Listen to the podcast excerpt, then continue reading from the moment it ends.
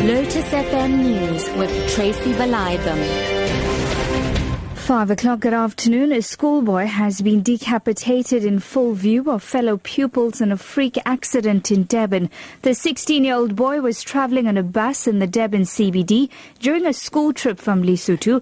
KwaZulu-Natal Emergency Medical Services spokesperson Robert McKenzie says the incident occurred while the bus was traveling along the narrow Dick King Street. It's reported that the child's head was out the window when the bus drove past the pole, and it's reported that the pole then struck the boy. He sadly he has died at the scene. The police were also at the scene and they're investigating the exact circumstances resulting in the boy's tragic death. Paramedics from KZN EMS transported another child who had been occupant of the bus to hospital for continued medical care.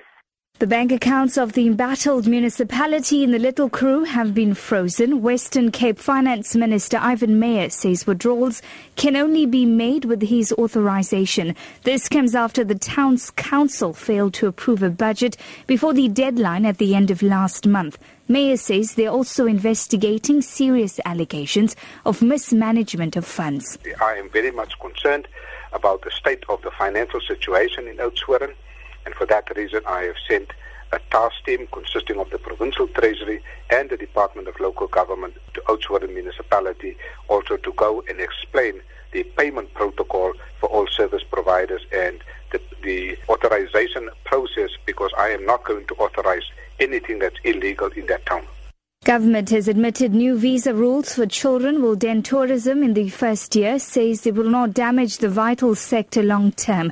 The rules aimed at preventing child trafficking require minors to have an unabridged birth certificate as well as a passport, visa and other documents. Critics argue they're hurting tourism. Home Affairs Minister Malusi Gigaba says every country balances its desire for tourists with the desire to secure the country.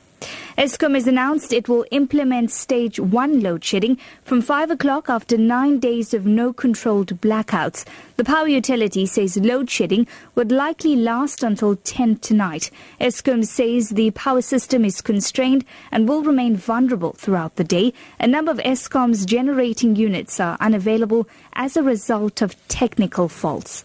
Health Minister Dr. Aaron Motsoaledi has expressed outrage after two doctors allegedly performed a cesarean on a pregnant teenager in an ordinary ward instead of a theatre in Evander Hospital in Mpumalanga. The two doctors have been suspended pending an investigation. Motsoaledi has described the act as criminal. We're dealing with a criminal offense. There's a very serious criminal element. It's not just an issue of medical malpractice or negligence or carelessness is a serious criminal offense that has been committed. I'll stand by that until I'm proven otherwise by police or the courts of law. I'm really taking it that way, that somebody needs to be arrested and criminally charged, apart from being medically charged. BRICS member states have signed a raft of cooperation agreements. The five countries signed off on deals on culture and a memorandum of understanding between the new BRICS Development Bank and banks from the respective countries.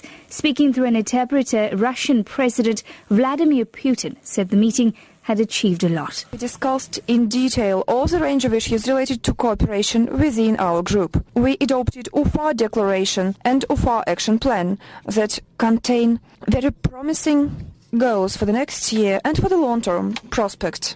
Your top story this hour, a schoolboy has been decapitated in full view of fellow pupils in a freak accident in Durban. For Lotus FM News, I'm Tracy Valaydham. I'll be back with the headlines at 5.30.